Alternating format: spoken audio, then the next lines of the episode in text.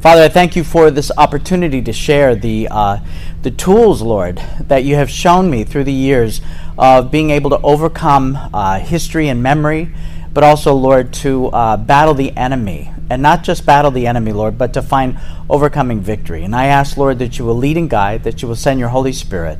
In Jesus' name I pray. Amen. All right, a couple of other things that I want to share with you. A friend of mine, I actually knew this girl when she was just a little kid.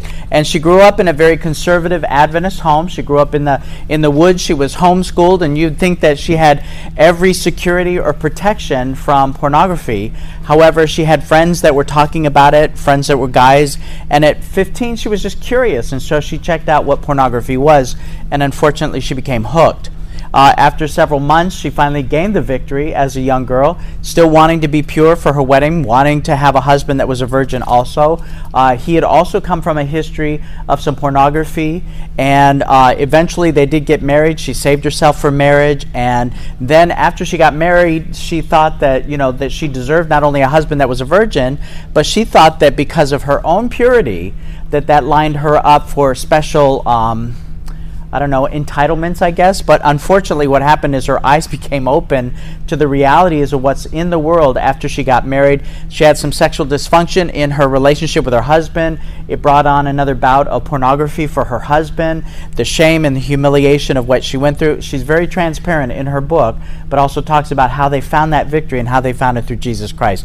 Amazing story. It's got information in it. It's also got some facts and some different resources in it that's really incredible. And you can get this online. It's called Arena of War, and it's by Jess Ventura. A very transparent story. And I think for any young person, it really helps to not only explain what happens in the world today through lust and how pervasive it is, even in a conservative family, how this can be an issue in the family as well. So that's a really great resource.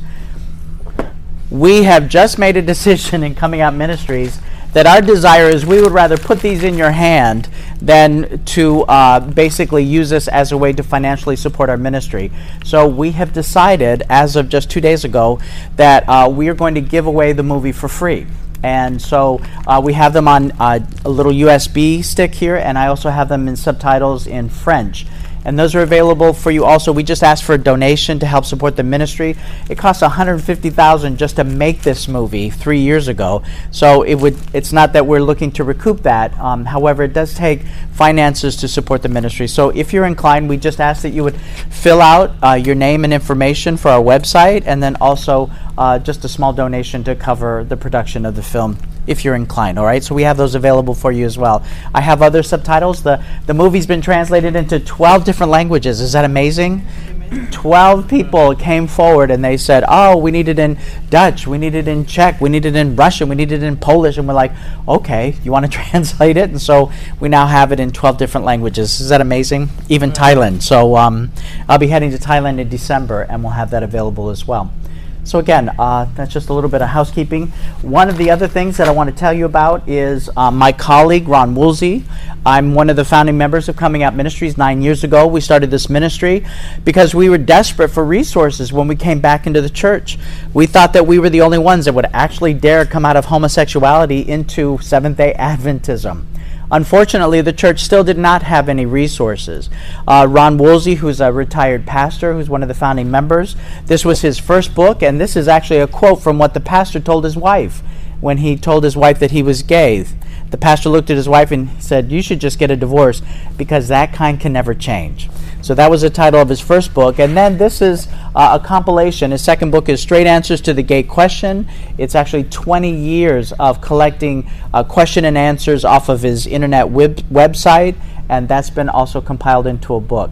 Unfortunately, we still have to cover the cost of these, and so these aren't available until after Sabbath. But again, the movie is. One of the most important things that I think is really valuable is we have this series. It's called the Conquer Series. And the Conquer Series is not produced by an Adventist company, but it's completely biblical. And it's got 12 different DVDs. It's got 2 workbooks, and it also comes with a journal. It's comprehensive. It's a beautiful program to go through. I think it's a great thing to offer as a men's ministry for the church, and also for overcoming pornography addiction and sexual addiction. It's a very powerful resource. and we have that available as well. I'd like to start off with just some statistics about sexual purity and sexuality in the church. There was a young woman 2 years ago. I was in Cuba, and this young woman, she was one of the speakers. I was actually preaching to some of the young people. She was involved in a youth group in Brooklyn, New York, and she started to hear our stories about overcoming pornography and sexual addiction. And she came to me privately and said that she was not only acting out sexually with some of the guys in her youth group, but she was also addicted to pornography and had bisexual attraction. And I looked at her and I said, well, you know what the Bible says about sex, don't you? And she said, well, not really, because the church never says anything. That was when my eyes were open to this issue. The world is screaming about sex, you know, through YouTube and all these videos or whatever. And by the church's silence, we are actually giving our young people over to these ideologies that are being promoted and pushed. I have pastors, young pastors that are studying in seminary coming to me talking about how they've been addicted to pornography since they were 7 and 8 years old. You know, when I was a young person, it was very difficult to get a hold of pornography. Unfortunately, now with the handheld devices that we have, it's very easy to access porn, and these have been around for so many years now that young people are getting slimed by pornography addiction at a much younger rate. And we'll talk about that. This is a cartoon. Mom's looking, you know, for the laptop, and Billy's in the bedroom with his friends, and you can see it says, Billy, do you and your friends have the laptop? And here you see Billy talking through the door and just saying, oh, yeah, Mom, we're doing our homework. But on the door you see internet porn, free insight, extreme misogyny, and you know exactly what these kids are using the pornography or the computer for. One of the things that I recognize now that the pornography industry knows that the sooner they can expose your young children to pornography, the sooner that they can make them addicts.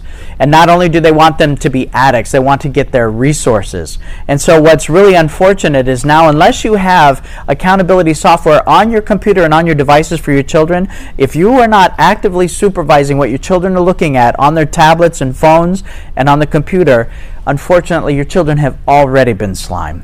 Even if your child goes to the computer and looks up Barney the Purple Dinosaur, the pornography industry knows that they have ways of sliming these kids. There was a kid that was, his father was a pastor, mother was a nurse, and they kept the computer in the family room so that they could monitor what their children were watching.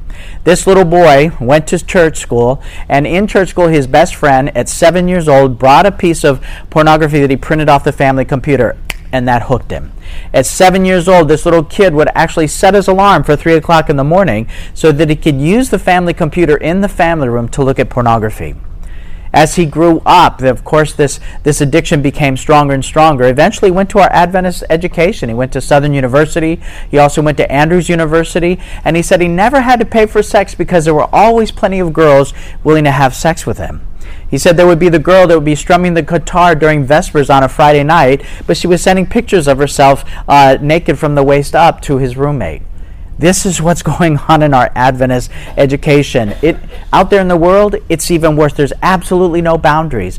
But in Christian education, our children are already experiencing the rapid decline in morality.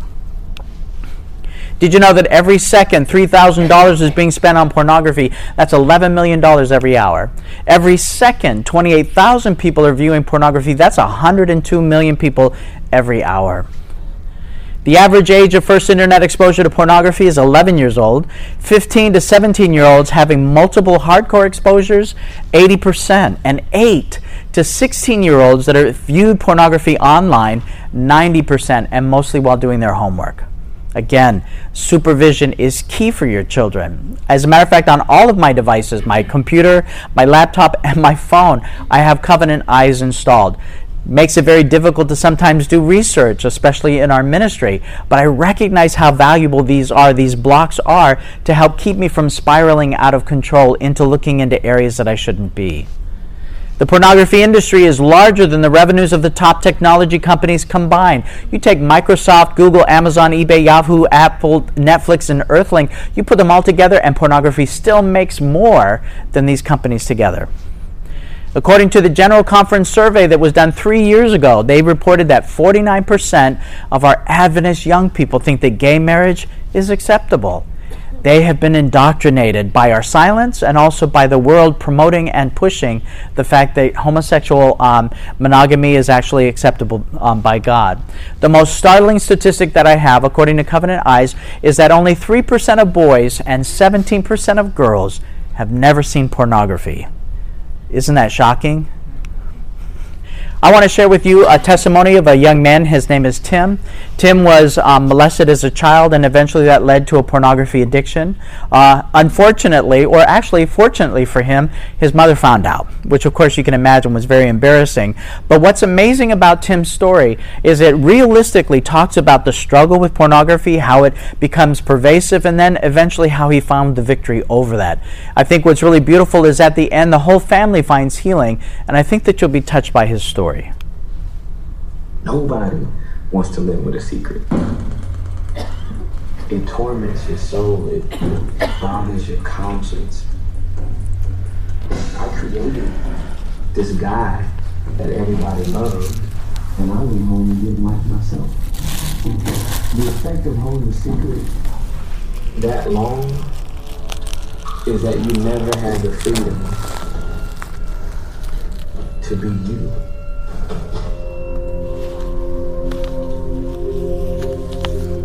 don't carry secrets anymore. Thank you.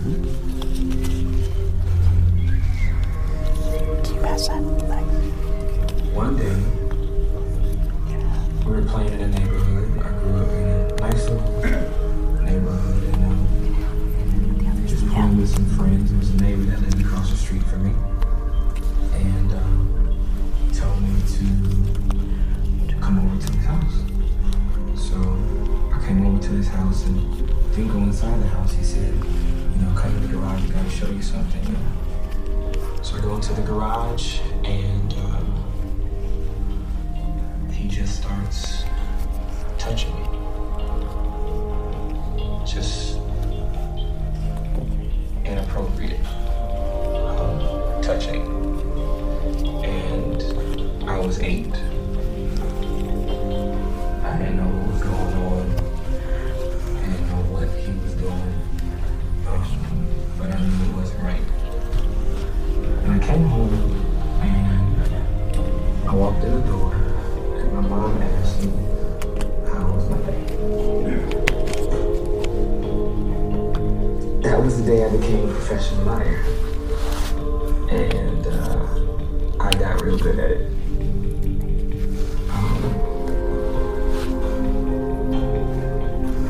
A couple of days later, I got called to the garage again. And again.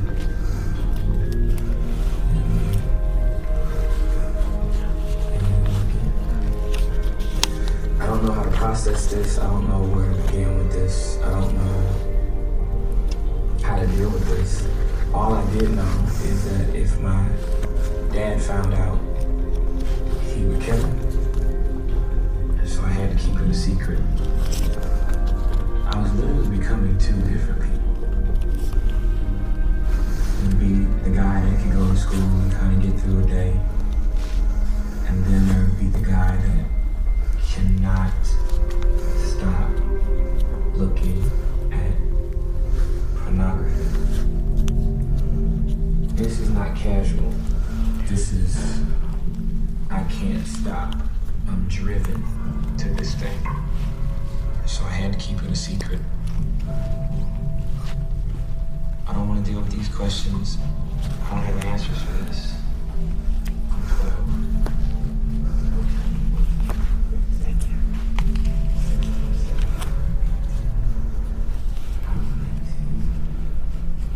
And still on.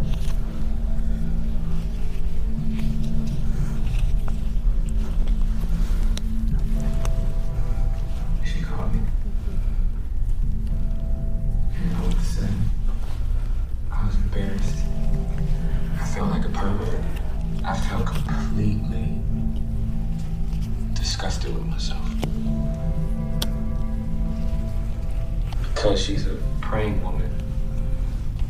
She went back to her room and started praying for me. It's probably the best prayer.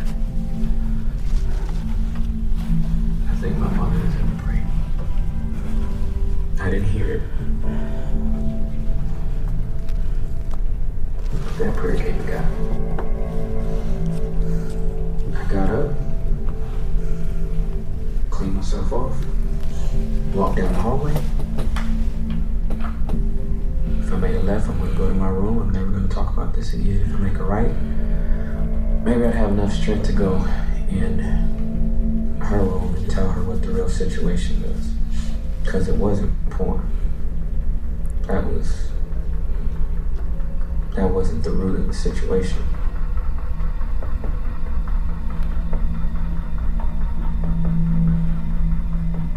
My mom cried.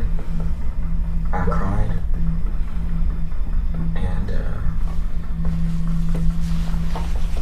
And she went and got my younger brother. He came in the room. He said he got molested by the same guy. And all three of us cried. My dad comes home.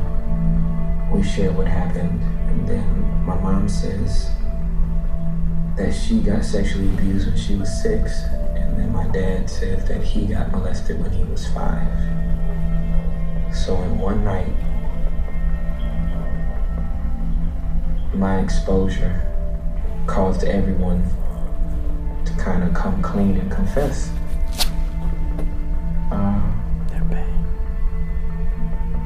Their pain.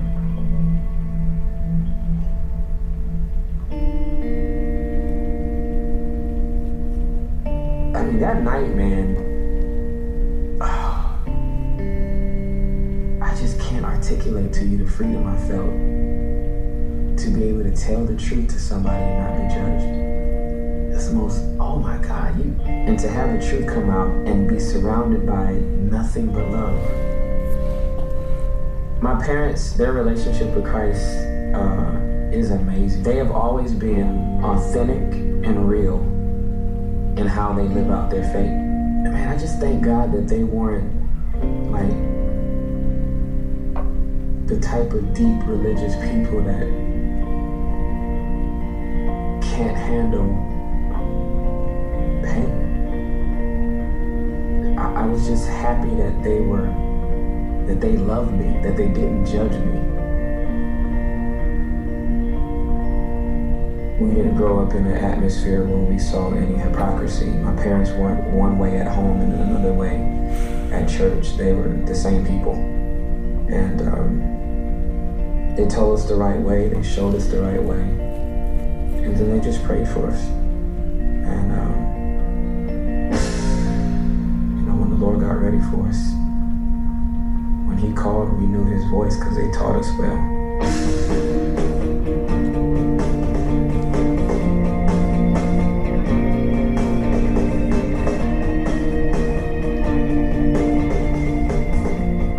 To tell you that as soon as I accepted Christ into my life, I put porn down and never picked it up again. But the fact that the Lord would be patient enough with me, knowing that it didn't take me 5 minutes to get into it, and it probably wasn't going to take 5 minutes to get out. But if I just started walking with him, he would just start shedding layers of bondage and abuse, molestation, low self-esteem, people pleasing, this stuff. As we began to walk, stuff would just start falling off of me. And that he would give me relationships. And God really wants to love you. He loves you through people. And he brought people into my life to literally love all that crap out of me. It's been a great walk. 14 years, still walking. It's been good. So,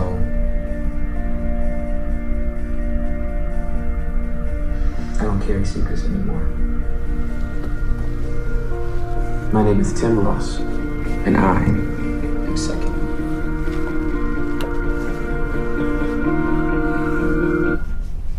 All right.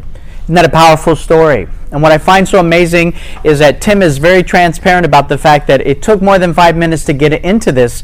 It was going to take more than 5 minutes to get out. As I became an Adventist Christian, I was baptized with a boyfriend and a sexual addiction. No pastor should have ever baptized me. But nobody knew. It was at the end of an evangelistic series. I missed most of it. My sister invited me for the last night, and boom, I gave my heart to the Lord. That's just exactly what happened. That night in the parking lot, my sister said, "So what are you going to do about your boyfriend?" I said, "Nothing. I'm gay." But the next morning, I was baptized with a boyfriend and a sexual addiction. I didn't come up out of that water straight, ready to date, mate, and procreate. And that just was not my reality. So as I was walking this out with Jesus Christ, I kept thinking that I did something wrong. I thought that maybe I needed to get baptized again. I thought that maybe I needed to get anointed, because these things just weren't leaving for my convenience. Wouldn't it be great if God could just hit you over the head with a magic wand and then boom, all your issues are over? But what he wants more than anything else is he wants an intimate relationship with each one of us. And if he took it away from my convenience, it would be good and gone, but still I would believe that I was the one that overcame it. Through that struggle, through that perseverance, through the fact that every time that I fell, it was Jesus Christ that encouraged me to get back up, that Jesus wasn't abandoning me, I started to see the picture that this was a process, not just an event. All right? And so raise your hand if you've been baptized. All right, so when you got baptized, when you came up out of the water, God didn't erase your history or your memory either, but you were beginning this journey. And so to understand that, when someone comes to me talking about their addiction to pornography, I quite simply tell them that this is going to take some time. Now, some people do experience a miraculous healing from that, and they never struggle again. But you know, some people struggle with it for the rest of their lives. Unfortunately, I can't erase the things that I indulged in for 20 years, and those things are a constant reminder of what I've come from, but yet God does give us the strength to overcome, and he accomplished that at the cross. So if I want victory, I can have victory right now, today, and immediately, but it's that process of learning to depend upon him and to call upon his strength to where you can get that overcoming victory.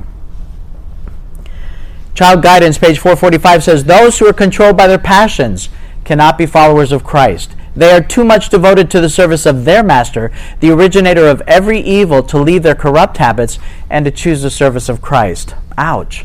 As I was reading Spirit of Prophecy, this came with great conviction. And I knew that I was not in a place where I was ready to be able to fully talk about the victory in Jesus Christ, as I was still struggling with these secret sins. And so this caused me to seek out help. I went to Sex Addicts Anonymous for a whole year. I sat there in a group of men for a whole year, 6 o'clock in the morning, and I had to drive an hour to get there. But there I sat, and every morning I said, "Hi, I'm Mike, I'm a sex addict. Hi, I'm Mike, I'm a sex addict." And in this group of people, after a year, at least I found somewhere where I could be transparent. I could talk about the issues that I was struggling with, and so could these men, but nobody was finding any victory. In my frustration, I came to the Lord and I said, "This isn't working. You know, there's no way that I can go to my pastor or the elders in my church." But I went to this group and I was hoping to find help, but I couldn't find help there. You said that the Adventist message has everything that we need to give me overcoming victory, and I need it now. The Lord showed me this little ugly red book called Ministry of Healing, and from the pages of that book, I found profound answers to the questions that I've been dealing with all of my life. It didn't talk about masturbation. It didn't talk about sexual addiction. It didn't talk about the LGBT issue. Instead, what it talked about was a powerful save that had already accomplished everything that I needed to have victory today in this moment, and that how much he loved me and how much he was willing to expend for me in my behalf to find that victory. I have recommended that book to people around the world, and I can tell you that people have found victory through that book as well. We have an amazing resource. We don't have to go outside of our denomination to find victory when it's already here, and through our prophet, she's already provided everything that we need. Now, powerful. Ecclesiastes 12:14 says, "For God shall bring every work into judgment with every secret thing, whether it be good or whether it be evil." Now, I might be able to do a good job at hiding my sin from you, but one day I will have to stand before a holy and righteous God, and he will expose everything. So it's not enough that I just want to look good on the outside. I want that overcoming victory. I want to be able to stand in front of my Savior and say, well, and hear him say, "Well done, good and faithful servant." And so I know that each of you want that as well. And so whatever you may be struggling with, and according to the statistics, many of us in this room are, But however, I believe that God isn't the type of God that wants to expose you, but rather he wants to give us overcoming victory. Testimonies on Sexual Behavior, Adultery, and Divorce, page 84. She lays out, Ellen White lays out exactly what are going to be the issues at the end of time. Listen to this. Satan's repetitious plots. Near the close of this earth's history, Satan will work with all his powers in the same manner and with the same temptations wherewith he tempted ancient Israel just before their entering the land of promise. He will lay snares for those who claim to keep the commandments of God and who are almost on the borders of the heavenly Canaan. She goes on, she says, he will use his powers to their utmost in order to entrap souls and to take God's professed people upon their weakest points. Those who have not brought the lower passions into subjection to the higher powers of their being, those who have allowed their minds to flow in a channel of carnal indulgence of the baser passions, Satan is determined to destroy with his temptations, to pollute their souls with licentiousness. Isn't that amazing that the prophet of the Lord, she even knew what was coming, and she made it very plain, and yet this is the last thing that we hear about in church culture. Nobody's talking about the sexual revolution that began in the 50s that's been taking over not only the world, but also in our churches. The rates of divorce are the same rates as they are outside of the church. And so these are the issues that we have to address, but we have to address it in a safe way that doesn't expose people, but also in a redemptive way that connects people to the power of Jesus Christ. Even the power of demons is under the control of our Savior, and the working of evil is overruled for good. Desire of Ages, page 340. What I had to start doing is I started to collect these promises from the Word of God and also Spirit of Prophecy. And then as I was tempted, or even if I fell, I had to claim the promises and move from my feelings and move into a feeling of faith. And I had to move into the faith and claim the Word of God in behalf of what my struggle was. Philippians 2 verse 5, one of the most powerful tools that I could recommend to anyone. This still works for me today. Very simply, it says, let this mind be in you which was in Christ Jesus. So does the mind of Jesus Christ want to be inside my mind? Of course. And so Jesus has already accomplished everything that I need to take these dirty, nasty thoughts. But there's an issue. There's one problem. I have to cooperate with this verse. The only power that you have in this verse at all is the very first word, and it's just let. Very simply, it's let. He's already provided everything that you need to have that victory. However, he cannot force your will. And that's the most difficult part, I think, is the plan of salvation, is the fact that we still get the right to decide. And so when I'm tempted, when those temptations come, I have a decision to make. I have to choose to allow the mind of Christ to come inside.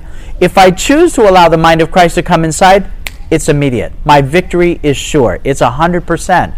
However, learning that process of the appetite, the sexual appetite, and then also the allegiance to my Savior is a very difficult pull. It doesn't mean that you'll have 100% victory at first, but if you keep walking that walk, just like it says in Proverbs, the two men, the righteous and the unrighteous, they both fall.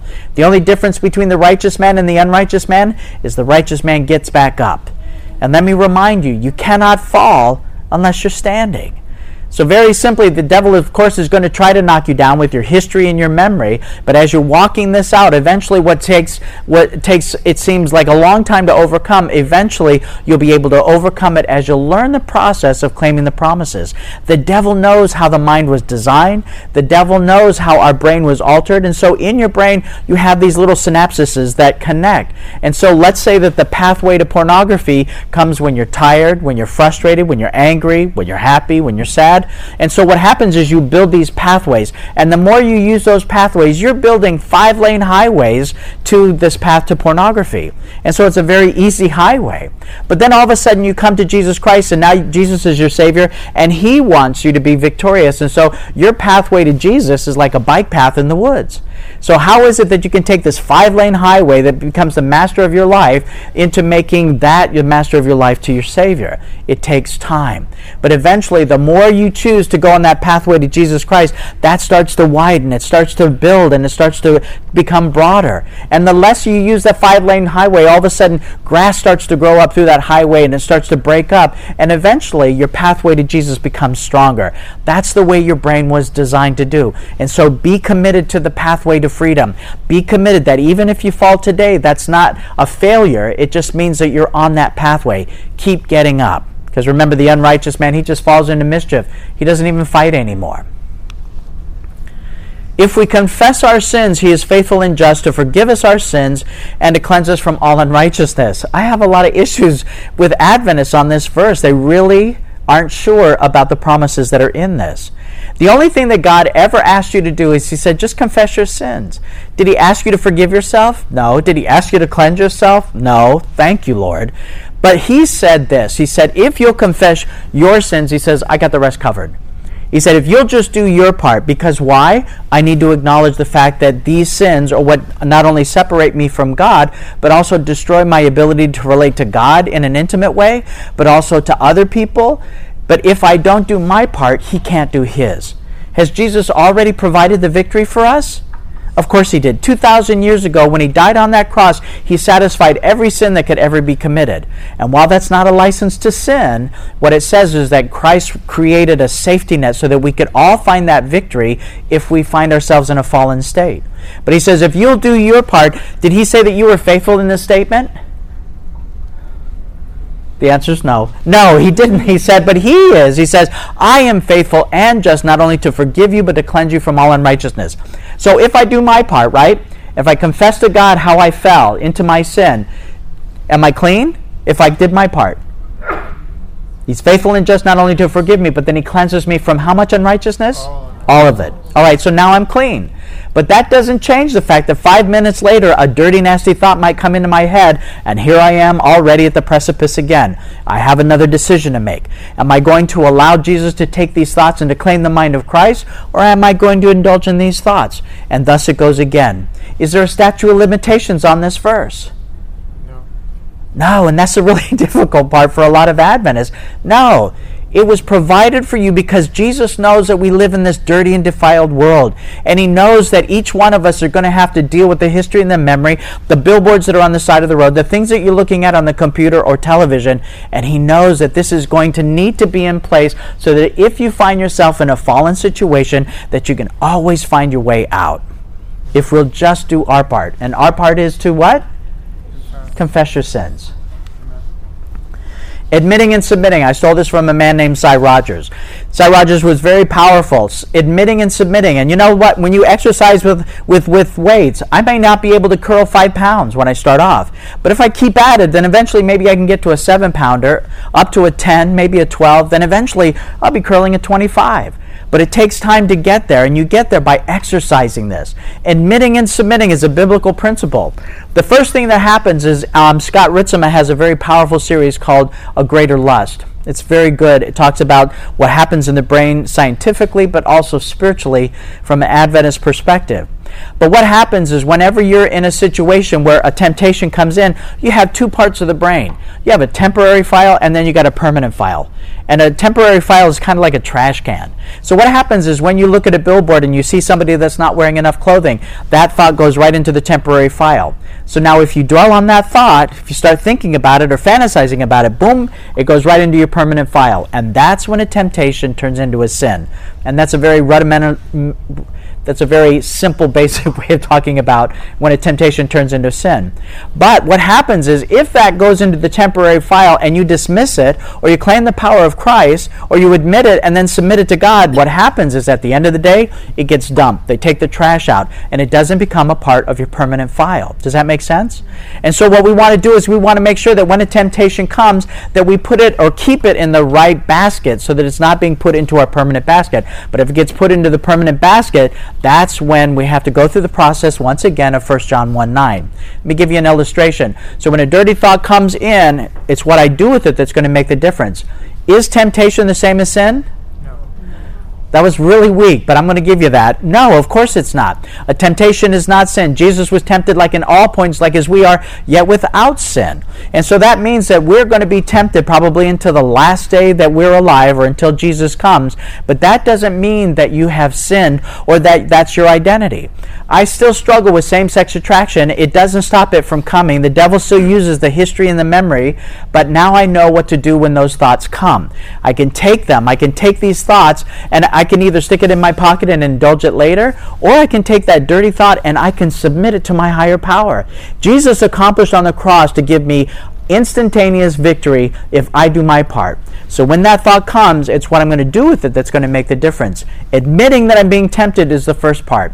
Jeremiah 17:9 says that the mind is deceitful above all things and desperately wicked. Well, guess what? That's me. You know, we're all that way. So we're naturally wanting to do those things that the natural sinful mind likes to do. And so the first thing is that I've got to admit that I'm even being tempted. And if I admit that I'm being tempted, I'm halfway there. But I have to take this temptation and I have to submit it to my higher covering.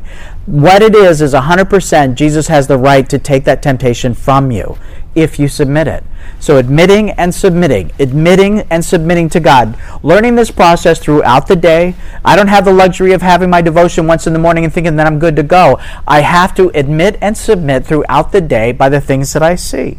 And so admitting and submitting, and as you do this, that muscle gets stronger, and eventually what used to be a tsunami that would just take you over, all of a sudden becomes like a fly that you can swat away. Learning that process of admitting and submitting. And if you fall, get back up. Ministry of Healing, page 71, and I had to find a compassionate picture of God. The relationship that I had with my father is I thought that God must be like my dad, arbitrary, judgmental, that you have to be perfect for him to love you. But then I started to glean these beautiful, precious promises talking about God's compassion for me. Here's one of the promises that I keep. It says, He is watching over you, trembling child of God. Are you tempted? He will deliver. Are you weak? He will strengthen. Are you ignorant? He will enlighten. Are you wounded? He will heal. That in itself is a precious promise to not only reconnect you to the intimacy of God, but when you're experiencing the intimacy of your Savior, then guess what? These temptations just are like Teflon on you. They just fall away. Ministry of Healing, page 71, it goes on. It says, Come unto me is his invitation. Whatever your anxieties and trials, spread out your case before the Lord. I like this part. Your spirit will be braced for endurance. The way will be open for you to disentangle yourself from embarrassment and difficulty. The weaker and more helpless you know yourself to be, the stronger will you become in his strength. Did you catch that? It's not your strength, it's his strength. The heavier your burdens, the more blessed the rest in casting them upon the burden bearer. God's not asking you to do this on your own. He's not asking you to overcome this by yourself. He says, "Let me be a part of that. Let me give you divine strength to overcome these these sins that have overtaken you." So this is a testimony about a young man named Keegan. Keegan was a kid. He was about 9 years old. It was a fifth-grade birthday party, and there were some older teenagers there, and they found some pornography magazines. Because it was a guy's birthday party, there weren't any girls, so they held Keegan down and they molested him. They raped him. And so Keegan's now struggling with these thoughts inside of his head about bisexuality, and he's starting to experiment in it. He doesn't know how to deal with the emotions and the feelings that happen, because that's what sexual sin does to a mind that hasn't been fully developed.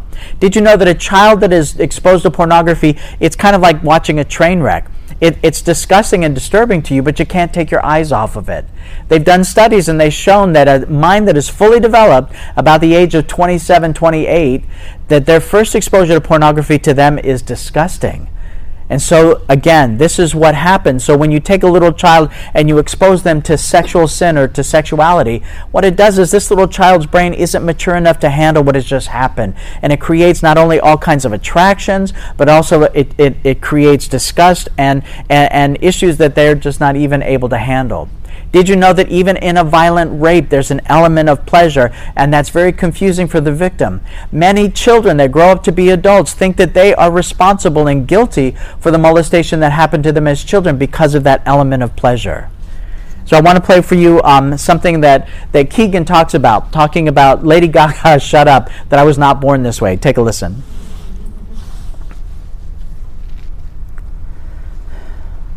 When I was a little boy, my mom ended up leaving our home, and I was left with my father, and I was a really confused child, wondering, why did mom leave?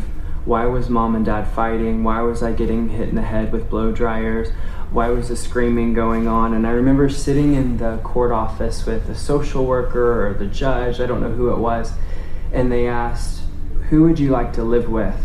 And I said, I would like to live with Mommy and Daddy and Uncle Johnny and Nana and Mama and Papa, because I didn't know what was going on. I remember in 4th grade, I went to a birthday party And at this birthday party, I was raped by several men.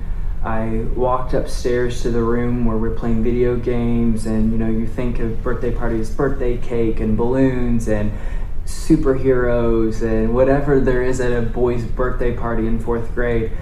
But it was nighttime, and they had found a pornographic magazine, and it had opened the door for the enemy to come in and have his way.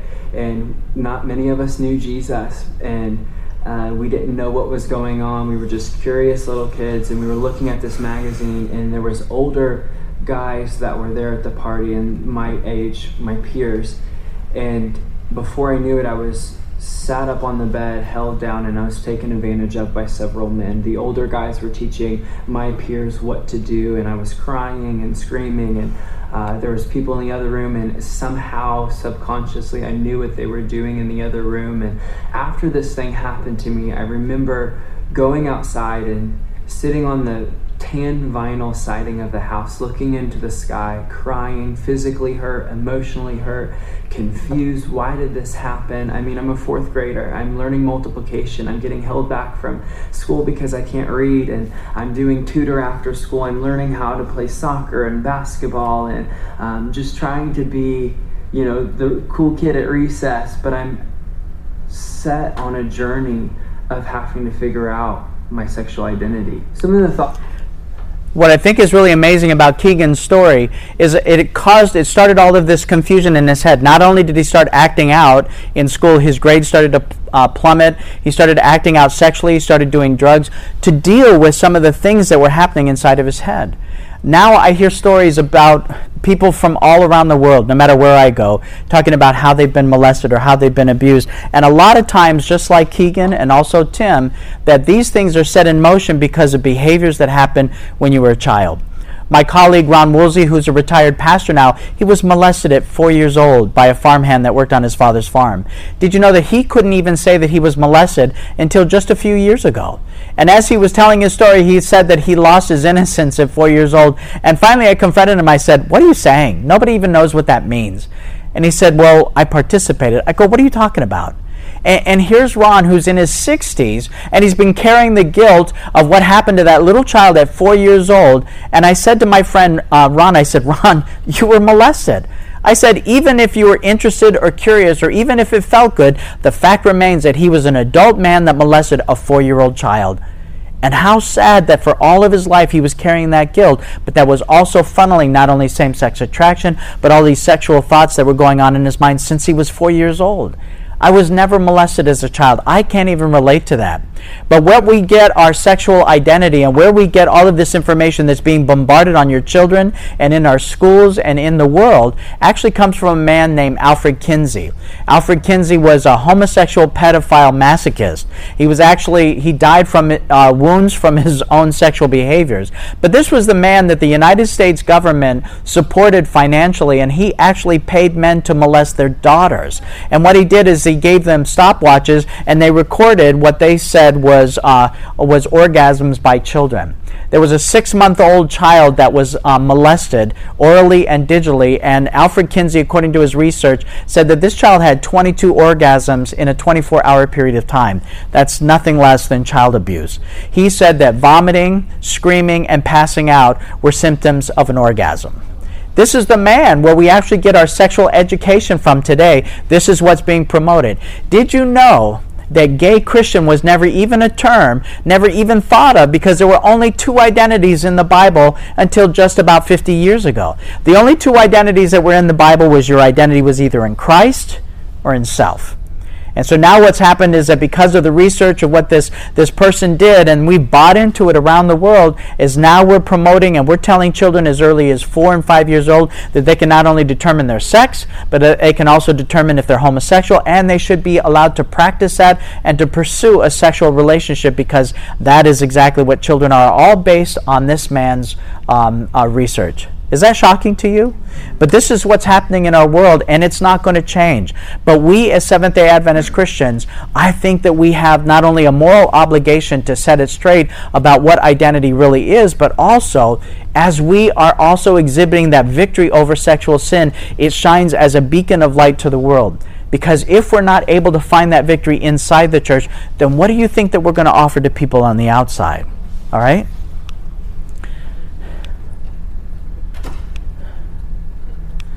All right, these aren't queued up. And so what I want to share with you also is something really powerful that Keegan said, but the tape is 30 minutes long and we don't have that much time. So basically what Keegan was saying was that when these thoughts come into his head, it's what he does with it that's going to make a difference. And so what he would usually say is you say, Lord, help me. And just in that simple cry for help, what it does is you're enlisting angels, you're enlisting the power of God to help you with these thoughts. And so, yes, if you don't ask for the help, it won't come. But if you do, it's 100%. He was talking about how changing your thought, casting down imaginations, using the Word of God, because as God spoke the Word, the world existed, came into existence, so the very Word of God has power in itself. Use Scripture verses to help you overcome in the battle with the sexual sin.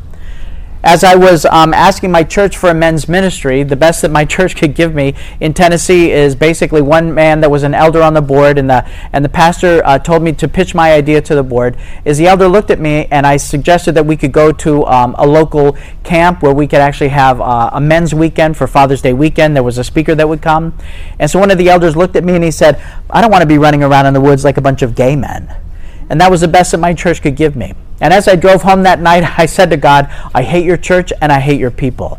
And I was asking for this men's ministry because I needed to learn how to interact with men on a non-sexual basis for the healing that I desired. But you know what? God gave me that men's ministry. And there were two men that were in my church, and privately they came to me. They invited me to come to lunch. And as I went to lunch, unfortunately, they were struggling with the same issues of pornography. And they never struggled with same-sex attraction, but they said, I heard that you found victory, and I'm desperate for it. One man had a brand new baby. His wife caught him with pornography. She kicked him out. She wanted a divorce. The other man had been an elder in the church for 35 years. They had two children that were grown, and his wife said, I still love him. I know he struggles with it. It doesn't matter to me. But he was convicted that he knew that if he didn't get victory over the pornography, that it was going to cost him his salvation. These two men, on Tuesday nights at 6 o'clock in my living room, we would turn that page of that book, Ministry of Healing, and these men found victory in my living room as well. What was amazing is that God was also bringing me this men's ministry that was not only healing for myself, but also reaffirming the fact that Ministry of Healing is a fantastic book to find victory over sexual sin. Dogs in the garage. So one day, one of my friends, he came and he had experienced the victory over his pornography. It was a cooler evening, but it was Friday night, and he told his daughters, he said, listen, don't put the dogs in the garage. He said, they'll be fine. And so the next morning he gets up, he's dressed for church, he opens up the garage door, and he finds out that his daughter did put the dogs in the garage that night. Well, the dogs must have eaten something. He lived out in the country, and so the dogs vomited and had diarrhea all over his garage. Can you imagine what that looked like and smelled? But he thought, you know what, I'm ready for church. I'm just going to go to church. I'll deal with this later. So he gets in his car, he drives away, then he comes back, he changes his clothes, and he goes out in the garage. And can you imagine what that mess was like after it set on cement for several hours? So here he is on the holy Sabbath of the Lord, and there he is scooping up all of this vile mess that's been sitting on the cement in between boxes. And as he's scooping that up, this thought comes into his head. He said, you know what? This really isn't my fault. This is my daughter's fault. I told her not to let the dogs in. But he said, you know what? I really don't mind cleaning up after her. And just then he heard the Holy Spirit speak to him, and he said, Tom, I don't mind cleaning up after you either. And that was a revelation not only for Tom, but also for me, as I started to realize that I could never clean up my own mess, that Jesus is the only one that can clean up our mess. Raise your hand if you have children. Raise your hand if you ever changed a diaper. All right, so if you changed a diaper, could you ever imagine if a child tried to change their own diaper? Imagine that, right? The mess that would make. And so, in essence, we're the same way. I know, you've got an image over there. This lady with her eyes, you got to watch her. So anyway, what happens when a child tries to clean up their own diaper, they only make the mess worse. It only gets more confounded, and it creates a bigger mess. But if we submit our need to our Heavenly Father, and if a parent loves their child so much that they're willing to endure the smell and the mess and to clean us up and to send us on our way, then how much more compassionate is our Heavenly Father, that if we'll come to Him dirty and defiled as we are, that His desire and His delight, and He also knows the only way that you can truly find cleansing is if you submit yourself to God and say, Lord, I'm a mess again. Can you help me? And so if you start to change the image of how you see the Heavenly Father in your mind, instead of running from God, you start to realize that you should run to God instead. That was a big lesson for me. Volume 4 of the Testimonies, page 349, says, "The victory can be gained, for nothing is impossible with God. By His assisting grace, all evil temper, all human depravity may be overcome. Every Christian must learn of Christ. Cry unto the Lord, tempted soul. Throw yourself, helpless and unworthy, upon Jesus and claim His very promise. The Lord will hear." Isn't that beautiful? "He knows how strong are the inclinations of the natural heart, and He will help in every time of temptation." This is from Messages to Young People, page 67. Hebrews 1:9, "Thou hast loved righteousness and hated iniquity." I have to learn in this process. I have to learn to hate sin and love righteousness. And can I do that on my own? Absolutely not. The natural mind, because of 6,000 years of degenerated generations of sinful behaviors, of course, I love sin. We all love sin. And so how is it that we can learn to love the righteousness that Christ offers and to hate the sin that becomes the dominant part of our lives? We have to pray about that. We have to claim the promises. And one of the prayers that I pray is that, Lord, help me to love what you love. Help me to hate what you hate. And somebody gave me a very practical lesson on this. My mother quit smoking after smoking for 50-plus years. And you know what is a really great victory for my mom? I know she really struggled. But I remember asking my mom after she quit smoking for 10 years, I said, "Mom," I said, "aren't you glad that you quit smoking?" And she said, "I think about cigarettes every single day of my life." And she says, "Every morning that I get up, I think about those cigarettes because my cigarettes were my best friend." I said, "What?" She goes, "Yep. My cigarettes were there in the good times and the bad. You know, when your father left me, when the other men left me, my cigarettes were always there. When I was out at the bars having a good time, my cigarettes were with me. They were the first thing that I used in the morning and the last thing before I went to bed." And I looked at my mom and I'm thinking to myself, "Your cigarettes were your best friend?" And I said, "But Mom, your cigarettes were killing you. Your best friend was killing you." And just then Jesus spoke to me and He said, "Mike, your best friend is killing you." And I started to see the connection that this thing that had become master of my life, this comfort thing that I ran to from the age of 13, this was also going to take my life. And yet it was my best friend. How can I let go of this thing that had become such a good friend of me, even though I knew that it was going to take my salvation? And so I sought the counsel of someone, and they started to share with me this amazing story. I went to somebody privately, somebody that I thought I could trust, and I said, "Listen, I'm still struggling with pornography and masturbation." And he said, "Mike," he says, "if you want victory over your sin, you have to imagine it this way." He said, "Stop and think about your pornography is like this beast. And every time that you indulge in masturbation, you're feeding this beast. And your beast is fat and happy, but it's chained to your leg. And you take it with you wherever you go." He said, "But now you found Jesus. And now that you've got Jesus in your heart, you know that this thing is bad for you and that it's going to take your salvation." And he said, "All right, so maybe you don't indulge in it as often, maybe once a day, maybe once a week, maybe once every couple of months, maybe once a year." He said, "But the fact that you still are feeding this by your behavior, your beast is still alive. Even though it's skinny, even though it's starving, even though it's barely hanging on, the fact that it's alive, it will still take your salvation." He said, "Until you determine that this has to go, you have to slit the throat, you have to stab it in the heart and stomp its head. Otherwise, you will never have victory over this thing in your life." That was great counsel for me because at that point, I had to start changing this into thinking that I could reward myself with my bad behavior if I'd been a good boy for a couple of months. Instead, I had to determine that this thing had to go. It had to leave. And then when I started to have that mental attitude towards my best friend, it was very difficult, but then the transition started to take hold. Let me go back. It says, hatred of sin is vital to full salvation. Humanly speaking, no man is safe until he has learned to hate sin as deeply as he formerly loved it. He may resist sin. He may even flee from it. But as long as there is a lingering love of sin in the heart, he is not on safe ground. Goes on and says, as love of good is vital, so also is hatred of evil. It may truly be said that our capacity for love of the good is measured and balanced by our capacity for the hatred of evil. I want to bring this to a close, and basically I was talking to a friend of mine who had also gone through a weekend seminar to find sexual purity. He was married, he had a family, and he had found victory through Ministry of Healing, but he wanted to solidify his direction of where he was going. So he went to this men's weekend. It was done by a Christian church, and so they had meetings from Wednesday through Sunday. And what he heard is he heard incredible testimonies. There were 30 men there, and each man had his own counselor. And some of these men were addicted to pornography, some were addicted to prostitution, some were extreme addicts. And yet here was the 30 men, and they heard all of these testimonies, these beautiful presentations by pastors and therapists. And then on Sunday, their graduation, what they did is they led all 30 men into the basement of this huge church. And what they had is they had all of the chairs lined up in a maze.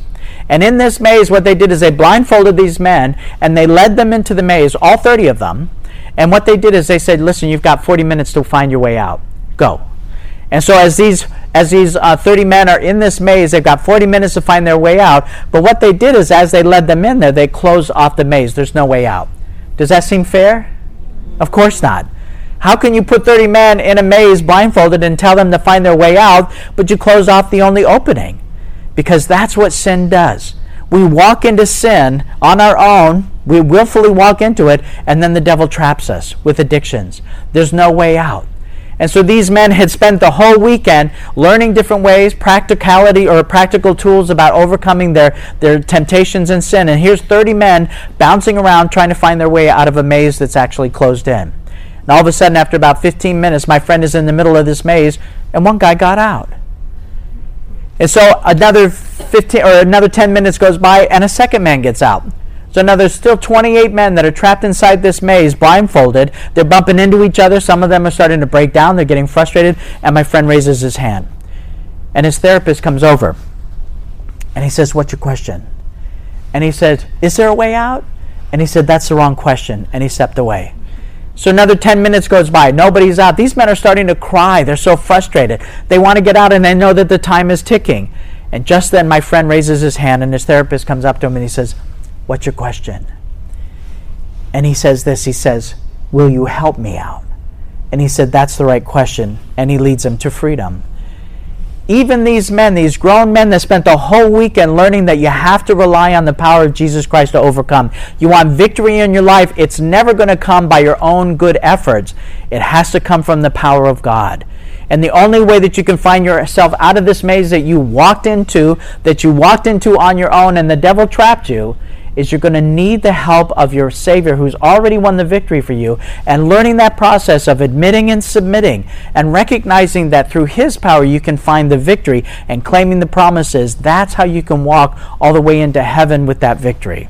I hope that these illustrations have helped you. And again, we have some resources. And I believe that if you're an elder in your church or a pastor, if you have any access to the men in your churches, these are powerful tools to use, because I believe that if you can clean up the guys, then imagine you have mothers and wives that are getting 100% of their husbands, and then you have children that are getting 100% of their parents. Can we stand and pray as we close? Let's pray. I thank you, Lord, for this opportunity to talk about the victory, Lord, that is guaranteed through our Savior.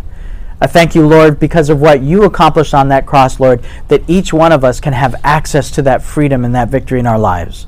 I pray, Father, that you will enlighten us and illuminate us, and that your Holy Spirit, Lord, will go with us and remind us of these precious promises and tools for overcoming victory.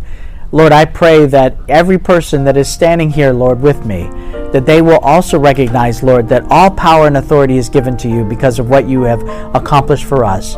May we all be in that kingdom together is my prayer. In Jesus' name, amen. This media was brought to you by Audioverse, a website dedicated to spreading God's word through free sermon audio and much more. If you would like to know more about Audioverse, or if you would like to listen to more sermons, please visit www.audioverse.org.